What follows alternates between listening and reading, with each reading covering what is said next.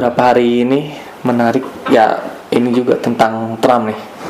Oh, Donald Trump, Iya. presiden Amerika sekarang. Mm-mm. Ya kan gue waktu minggu malam kan nonton bola tuh. Hmm.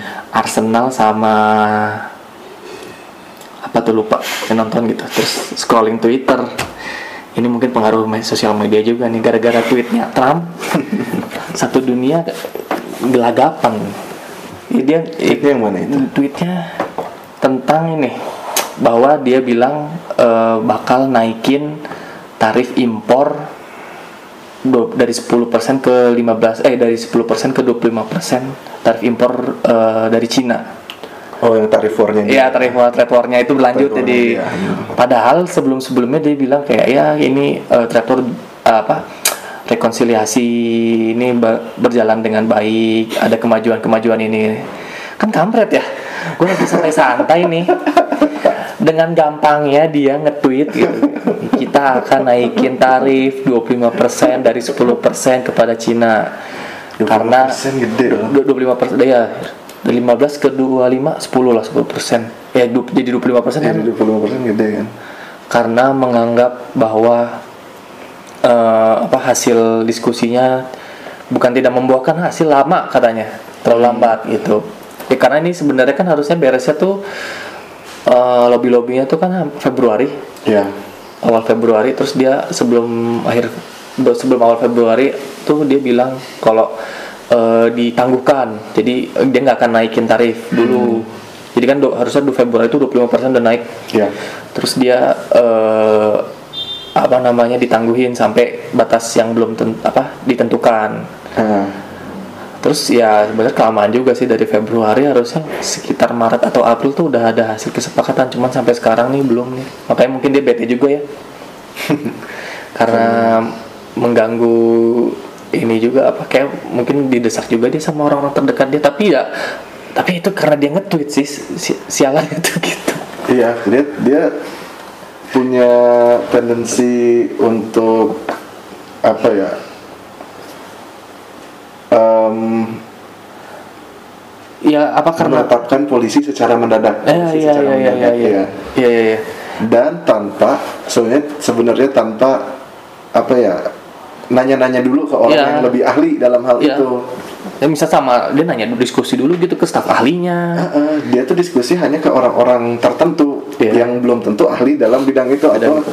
atau justru yang punya kepentingan Ada kepentingan nih. Tertentu, Ya, uh-uh. gua menurut gua itu ya apa maksudnya eh ya ekonomi dunia gitu terutama di katakan di pasar saham atau di pasar keuangan tuh bisa bisa sebegitu cepat berubah ya dari tweetnya Trump itu beneran kemarin tuh bener-bener drop semua berusaha itu kan. Terus ya nggak karena orang mikir dampak kayak gitu. Iya, adanya dampaknya. trade wars. Dan tadi adem-adem kan dunia bilang wah perspektif kita nih apa AS dan Cina akan uh, menjalin hubungan yang harmonis. Gini gini gini gini. Trade wars akan berakhir bahwa si kampret nge-tweet sembarangan. Sembarangan banget kata gue ya Allah ini. Nah itu menariknya Trump. Dia jarang ngasih press conference yang formal. Pengumuman kebanyakan melalui Twitter. Twitter ya. Eh, dan menurut gue itu hal yang Dan menarik yang menarik kaget, kan? ya, menarik dan sekaligus nyeselin lah gitu. Iya Masalahnya kalau misalnya Kayak presiden-presiden terdahulu kalau dia mengadakan press conference pasti akan ada apa-apa. Iya, ya. akan siap-siap dulu. Ah, oh, ada oh, apa ya, Ada iya, apa nih? Ada apa nih?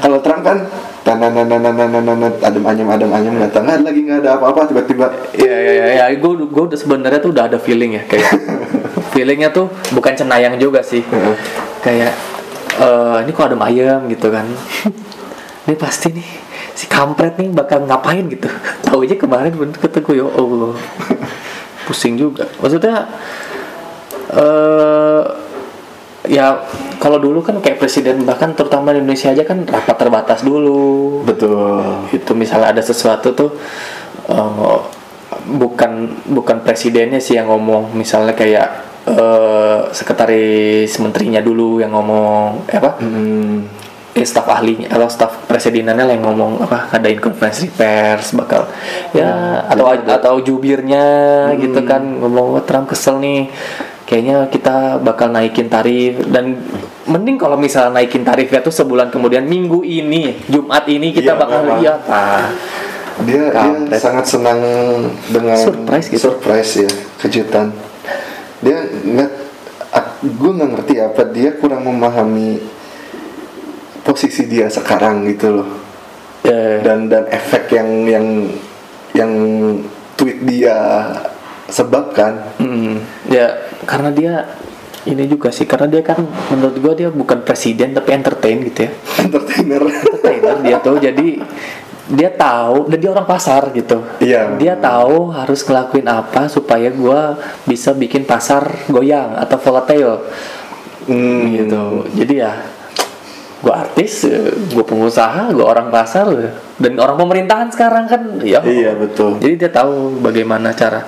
Tapi menurut gue ada ada ada ininya sih apa side side apa rencana rencana yang mungkin itu buat kampanye ke depannya kan? Iya dia kan sedang 2000 menyiapkan. ya 2020 kan? 2020 tahun depan. Tahun depan. Mana lagi kan kandidat kandidat kandidatnya menarik juga sih dari Demokrat. Eh kalau di Republik bisa ngajuin nggak sih? Nggak bisa ya? Ah, atau incumbent kayak- harus udah udah auto incumbent gitu? Enggak sih. Kayak waktu Obama term kedua kan Hillary masih ngelawan bukan? Oh iya bener. Kalau nggak salah eh gue lupa sih. Enggak ya? Tatar waktu Obama term kedua. Iya iya. Eh bukan Hillary atau enggak, atau bukan bukan bukan. Enggak enggak. atau Joe Biden enggak Joe Biden kan wakil ya enggak maksudnya kadang kan ada yang wakil naik Oh, jadi eh uh. eh, calon calon kandidat nah itu tapi iya deh iya iya iya benar benar benar benar mestinya sih bisa cuma bukan move yang populer soalnya biasanya kan berarti itu menunjukkan bahwa partainya dia tidak tidak apa ya, tidak satu suara Tidak gitu. satu suara, tidak, ya, tidak ya. semuanya mendukung presiden iya iya iya benar mendukung orang nomor satunya itu Menarik. jadi buat image jadi jelek jadi mungkin jarang dilakukan kalau misalnya incumbent presidennya yang sedang maju maju Iya. lagi tapi gitu lah maksudnya ya siap-siap ke atau mungkin karena tren nge-tweet atau kebijakan yang tiba-tiba gini tuh menurut gua eh, bukan hal yang hal yang eh, umum ya dilakukan oleh tiap Pemimpin. presiden pemimpin negara gitu bahkan Jokowi juga kan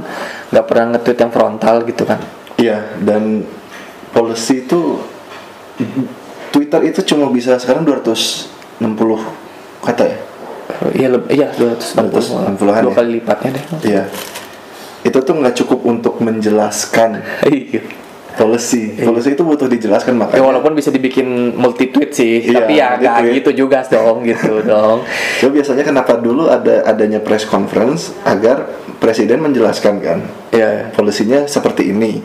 Kenapa? Dan akhirnya dibuka sesi tanya jawab dengan reporter Reporter, yang iya, iya. mewakili rakyatnya. Hati-hati ya, ya. Uh, tapi dengan dengan dengan Trump uh, mengumum- mem- banyak mengumumkannya di Twitter dan dia juga jarang ngebales tweetan orang kan yang Iya, yang, nggak mungkin akhirnya. yang protes Oh, ke iya, iya, atau iya. apa itu menutup jalur komunikasi karena memang Trump sangat tidak percaya kepada kebanyakan media Oh iya sih, ini Ya. sangat ini sih concern dia terhadap fake news. ya dia sampai membuat fake news itu fake news itu Trump invention sebenarnya oh kalaupun bukan Trump invention dia yang mempopulerkan Iya, iya. fake news fake news. dia tuh sangat takut kepada reporter karena belum tentu kalau reporternya nanya dia bisa jawab dengan baik. Ya, benar, sepertinya begitu. Karena eh, lucu aja gitu sama Trump tuh kadang kelakuannya aneh-aneh. kayak State of the Union address ya kalau nggak salah dia nge- udah nggak datang dua kali. Atau apa yang yang kan presiden Amerika punya tradisi untuk ber, eh, setahun sekali ngumpul sama reporter kan? Iya iya. sama orang-orang media dikumpulin Ya media ya ya, Ya kan? Gala dinner tapi sama ini kali ya. Iya, sama reporter-reporter. Dan Trump udah nggak pernah datang gitu. Jadi kayaknya Trump tuh memang ketakutan sama reporter. Eh, karena mungkin takut diusut masalah pajak dia kali. Ya dia masalahnya sebenarnya banyak kali. ya kayak gitu lah banyak skandal juga gitu tapi ya nggak mungkin lagi menjabat juga jadi Walaupun- presiden. Walaupun sebenarnya gua secara pribadi nggak terlalu masalah dengan gaya komunikasinya Trump. Hmm. Yang gue permasalahan permasalahkan adalah eh, ketiba-tibaannya dan apa ya plan plannya Trump hmm. sebagai pemimpin negara kayaknya dia terlalu pelin pelan deh Karena bukan ibarat itu kan dia baru terjun ke politik baru ya. iya Politik praktis nggak kayak Joe Biden yang udah 40 tahun atau siapa yang musuh dari Republiknya tuh siapa ya? Ya geng George George Oh. Bush lah gitu kan. Iya si Jeb Bush Jeb Bush Paul Ryan ya bahkan sama sekarang wakilnya siapa? si, Pence. ya Mike Pence Mike Pence tuh maksudnya lebih tua, lebih senior dia kan Iya. di bidang politik. Jadi ya kita dia nggak tahu how Iya dia dia nggak dia nggak ngerti prosedurnya ya. prosedurnya. Jadi menurut gua wajar-wajar aja sih. dan tidak mau melakukannya. Ya. Maksudnya sebenarnya prosedur itu kan didesain untuk se- mungkin bukan efektivitas dalam waktu ya, cuma untuk menjaga harmon keharmonisan dalam memerintah kan. Iya. iya. Kenapa harus ada rapat dulu? Kenapa ada press Ya, conference iya, segala iya. macam? Sedangkan Trump tidak melakukan itu dan Iya. dan dia tuh hanya mau mendengar orang-orang yang dekat dan mendukung dia gitu loh. Ya dia tuh Iya, jarang mau dengar dari sisi seberang. tipikal apa ya pemimpin lama gitu yang pengen denger yang baik-baik aja. Nggak Iya. jauh beda sama Kim Jong Un. Eh, sebenarnya tuh 11 12 tuh bocah Iya. dua-duanya. Bocah sama bocah. bocah sama bocah. Ya, seenak jidat aja kadang iya ngumumin dia ngedukung apa oposisi Venezuela tuh Juan Guaido itu kan dari Twitter kalau nggak salah Iya, perasaan. itu aneh-aneh aja Dan ada ini kan yang yang gue baca eh, ada yang menyadari bahwa Trump itu cuma mau ngomong sama reporter saat dia mau pergi ke suatu tempat atau pulang dari suatu tempat di helipad atau di dekat Di Air Force bandara, One, Air di Force One. bandara. itu mungkin karena ke gap karena dia harus keluar gitu. Eh, iya, iya, iya. reporter. Jadi dia biasanya ialah apa menjawab satu dua pertanyaan. Tapi biasanya jawabannya juga bukan yang menjelaskan. Dia hanya mengulang-ulang apa yang apa yang di tweet itu iya iya iya udah template kayaknya. Tapi dia dia kantornya di White House atau di Trump Tower kalau nggak salah kan Melania itu nggak mau tinggal di White House kan? Mm, nggak nggak mau. Nggak mau kan? Kalau nggak salah. Dia milenial Trump itu kan sosialita. Iya, di kalau di Washington DC itu politisi semua. Bosen. Bosen nggak ada kerjaan tidak ada entertain. Tidak ada entertain. tidak bisa ke New York Fashion Week. Hmm. dan mungkin lebih banyak reporter. Oh iya bakal ditanya-tanya kan ibu negara ngapain aja gitu. Iya. Dan dia juga nggak ada sosialnya gitu nggak ada, Ya, gua nggak ada ngeliat social projectnya gitu kan. nggak ada yang bikin orang terharu gua di, di di Google kayak eh di Google di YouTube nonton kok misalnya kayak apa Michelle Obama kan Iya, dia sangat Masa- peduli dengan kesehatan, Kesehatan. dengan makanan. bahkan maksudnya datang ke talk show Ellen DeGeneres juga kan mau maksud temenan sama Ellen gitu kan Iya memang Eh, Obama tuh spesial, spesial presiden modern sebenarnya. sebenarnya beneran. iya kan maksudnya harusnya kan bisa lebih modern lagi malah lebih tua dari Obama Sebenarnya, Eh, iya. eh, sebenarnya umur nggak masalah mindsetnya. oh iya sih benar juga sih Uh-uh. Iya, kayak Joe, Joe Biden kan gitu kan Iya. Masalahnya Melania Trump itu bukan dari awal juga dia nggak setuju kan. oh dia tuh nggak pengen? Nggak pengen. Dia nangis waktu Trump menang. Setahu gue ada yang ada ada artikel dulu gue baca. Melania Trump itu nangis waktu Trump menang. Karena dia nggak mau jadi istrinya presiden dia nggak mau ikut campur politik. Iya. makanya dia nggak ada sosial program yang yang jelas gitu. Dia dia dia bilang dia pengen melakukan anti bullying hmm. terutama anti bullying di online. Iya.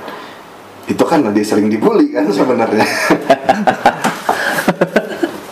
Ya maksudnya itu eh, memang jelek sih maksudnya disayangkan. Itu efek samping dari dia nikah ke Donald Trump jadi Iya, iya. sering kena bulian dan program itu bagus kalau kalau dia mau benar-benar melaksanakannya. Cuma progresnya sampai saat ini juga nggak kedengaran Hmm. kalau kayak dulu Michelle Obama kan untuk eh, inisiatif makanan sehat dia di White House mencoba untuk lebih mengatur menunya menu sehat dia juga eh, berkebun di kebun yang Iya, di White. House dan dia sering pergi ke sekolah-sekolah. Charity- charity ah, dia sangat sering. charity charity. Dia sering engage ke komunitasnya ke masyarakatnya Iya, iya, buat ayo kita lebih banyak olahraga kita hidup Nah, lebih sehat. ikut senam gitu kan. Iya Ya, banyak terus- ngelihat gua itunya kegiatan-kegiatan sosial. Iya kalau ke talk show talk show dia, dia juga mempromosikan kan ininya apa program Hmm. program dia Sedangkan Melania Trump ya, ya itu sudah nggak aktif. ya sudah anti media gitu.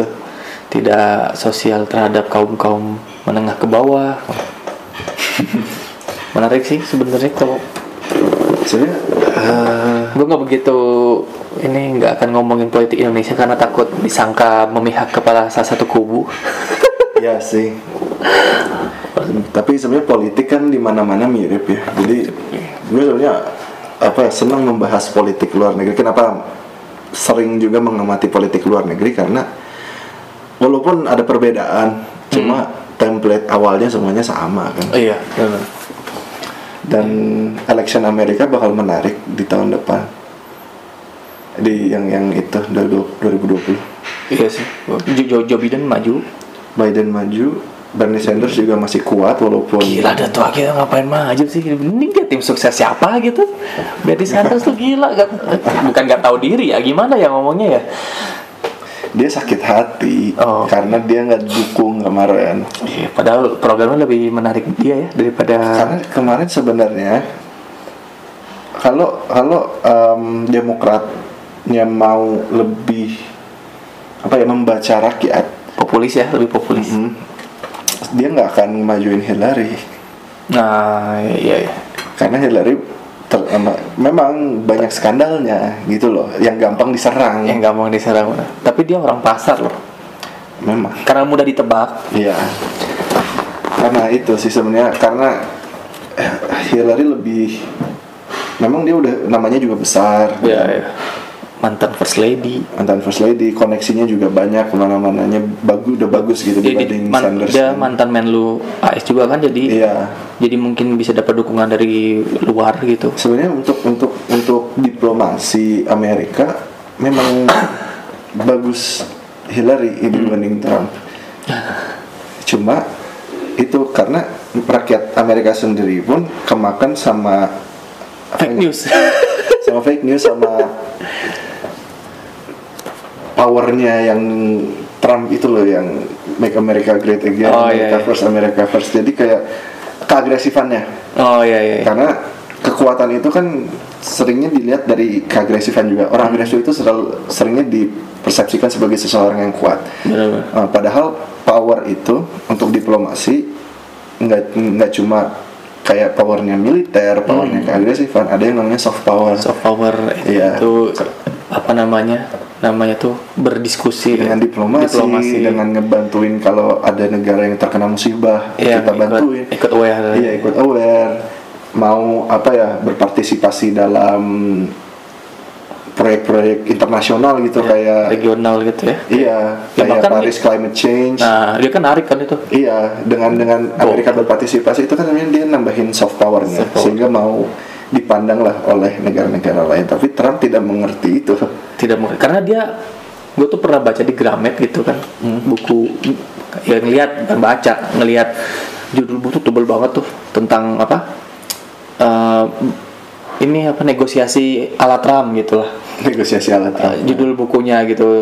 Dan menurut gua itu sangat terlef- terrefleksikan dengan kebijakan-kebijakan dia yang sekarang ya. Dalam arti dia tuh emang nggak bisa untuk uh, berdiplomasi uh, di apa terhadap regional. Maksudnya dia ikutan geng-geng tuh nggak bisa ikutan Trans-Pacific Partnership dia nggak bisa.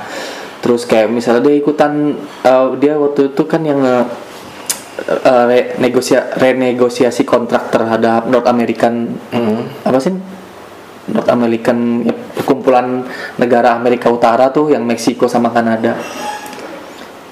NATO eh? Bukan NATO ada North America. NAFTA. NAFTA ya Net- North, North American Free Trade Agreement kan Ya, dia NAFTA. eh, ini kan eh, negosiasi kontrak lagi gitu.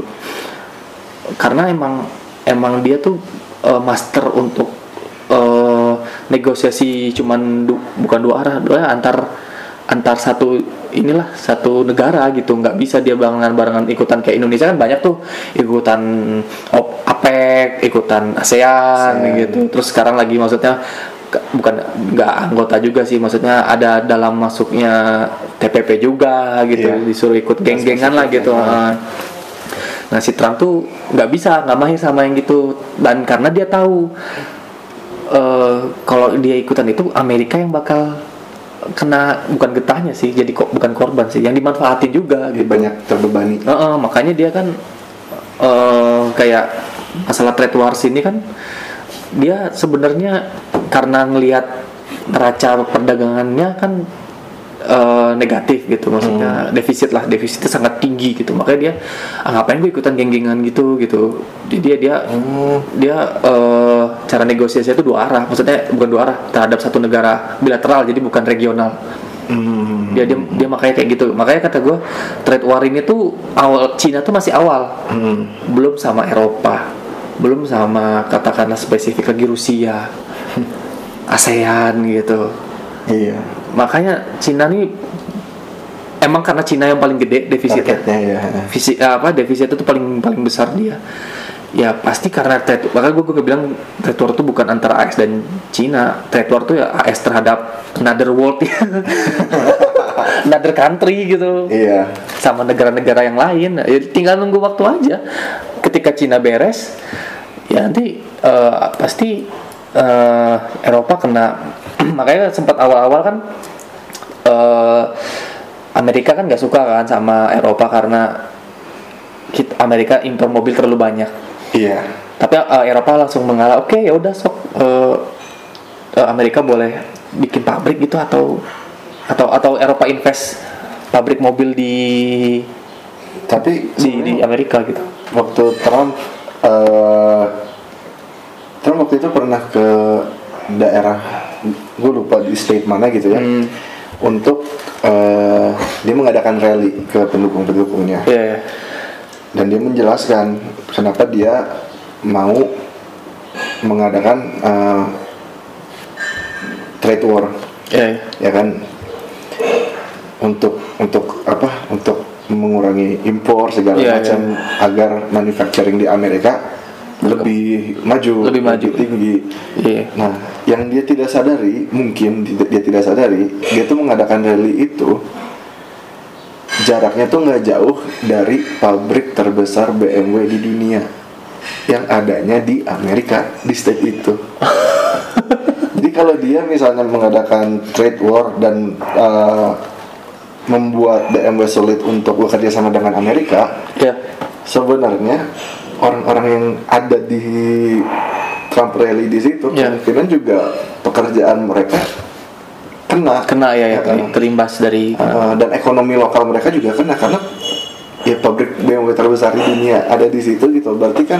uangnya juga banyak di situ Ekon- dia bakal ngebantu lokal ekonomi kan? iya iya iya Nah itu kadang-kadang dia tidak mengerti hal-hal seperti itu gitu. Ah, iya, iya. A- atau nggak tahu nggak mengerti, nggak tahu nggak sengaja diabaikan.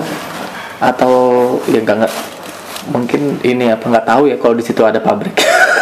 Nggak tahu juga. Atau dia punya master plan yang mungkin nggak mungkin sih dia punya hampir mungkin dia punya master plan untuk benar-benar apa ya bikin Amerika lebih independen gitu dari negara lain.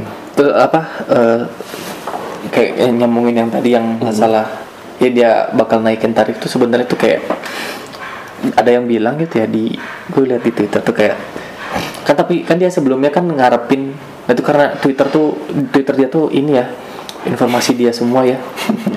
Dia kan dia udah minta tuh beberapa kemarin tuh beberapa waktu kemarin minta eh, ke Arab Saudi eh ke OPEC terutama eh Arab Saudi terutama. Kayak ibaratnya ngomongnya kayak please lah ini minyak jangan ketinggian dong harganya kayak minta gitu kan. Cuman belum masih di apa OPEC harus rapat lagi sama Rusia juga. Eh, terus kemarin dia minta ini ke kayak ada bank sentralnya Amerika dia minta Iya. ke bank sentral ke Jim Jeremy Powell bilang "Eh, kita butuh stimulus untuk meningkatkan perekonomian. Tolong dong cut rate apa apa potong tingkat suku bunga bank sentral Amerika dong.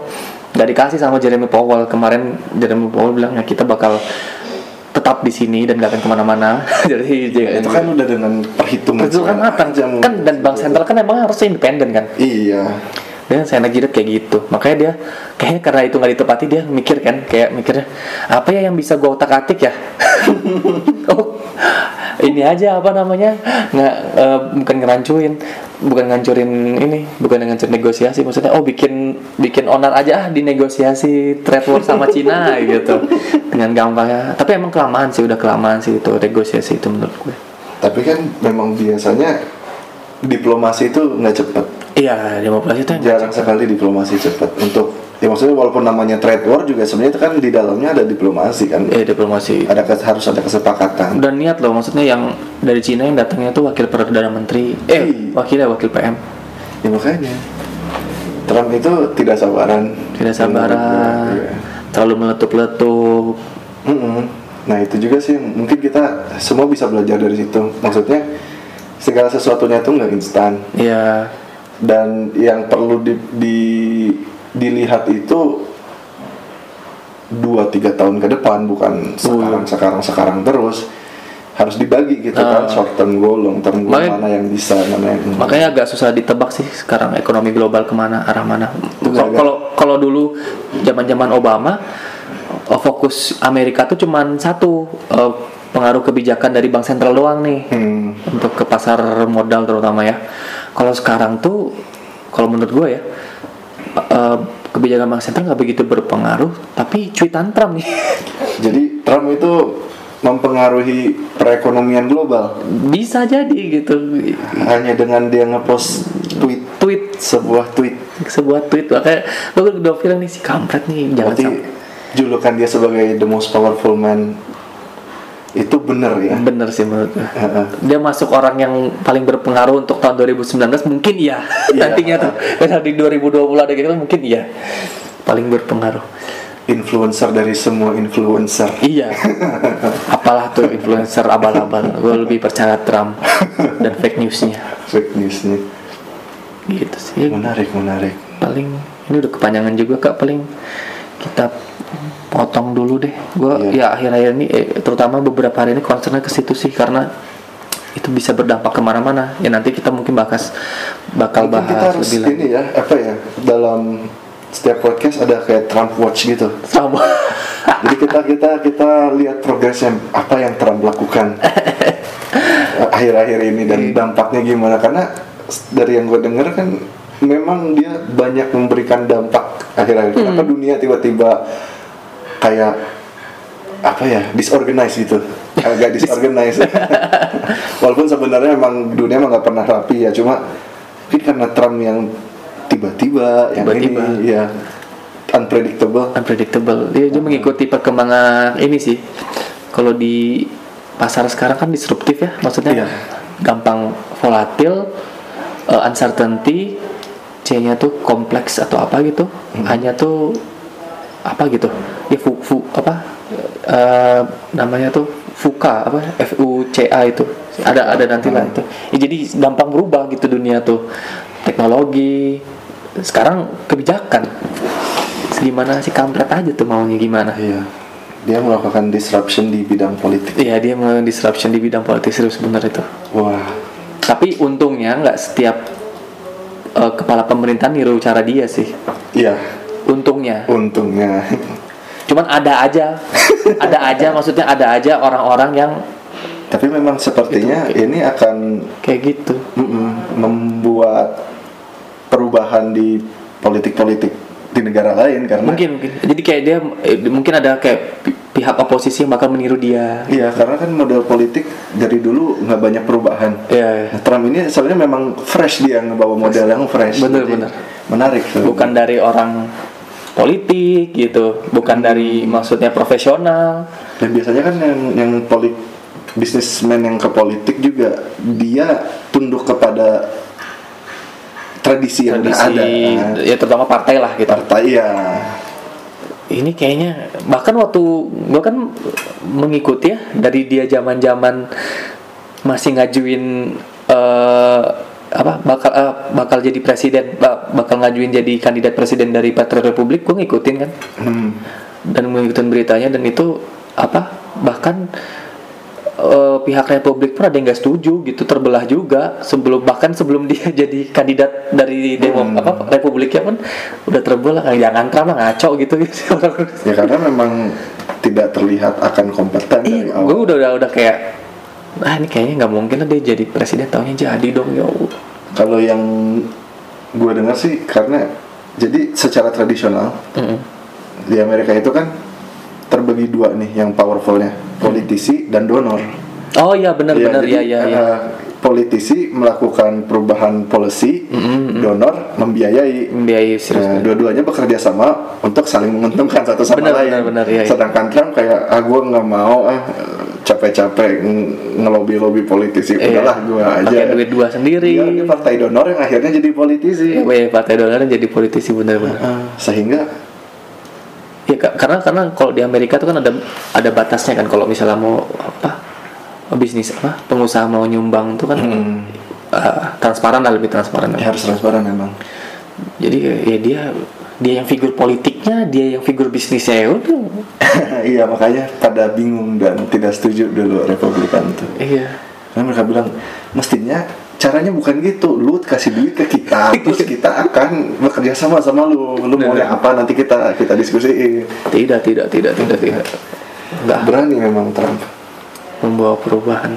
Nggak, belum tahu ya. Eh, perubahan dalam ekonomi eh, sepertinya belum. Cuman kalau perubahan dalam eh, apa kancah ada warna baru dalam tokoh politik dia. gitu. Iya. Menurutku bagus dia. Sebenarnya Trump effect itu positif negatifnya hanya bisa dilihat setelah dia turun. Oh iya. Iya, mau itu dalam jangka waktu dekat atau Iya, atau- masih enam tahun lagi, tujuh enam tahun lagi ya. Eh, Kalau dia menang lagi berarti empat tambah empat aja dari Empat dua ya? dua ribu lima lima sedikit Iya. lima tahun lagi lah empat tahun lagi. jabatannya gitu. Ini udah dulu kali ya kak udah kepanjangan Untuk sesi ini. sesi ini kita sudahi dulu. Oke sampai ketemu di Sesi berikutnya. sesi episode ya. episode biasanya. Iya. bye bye.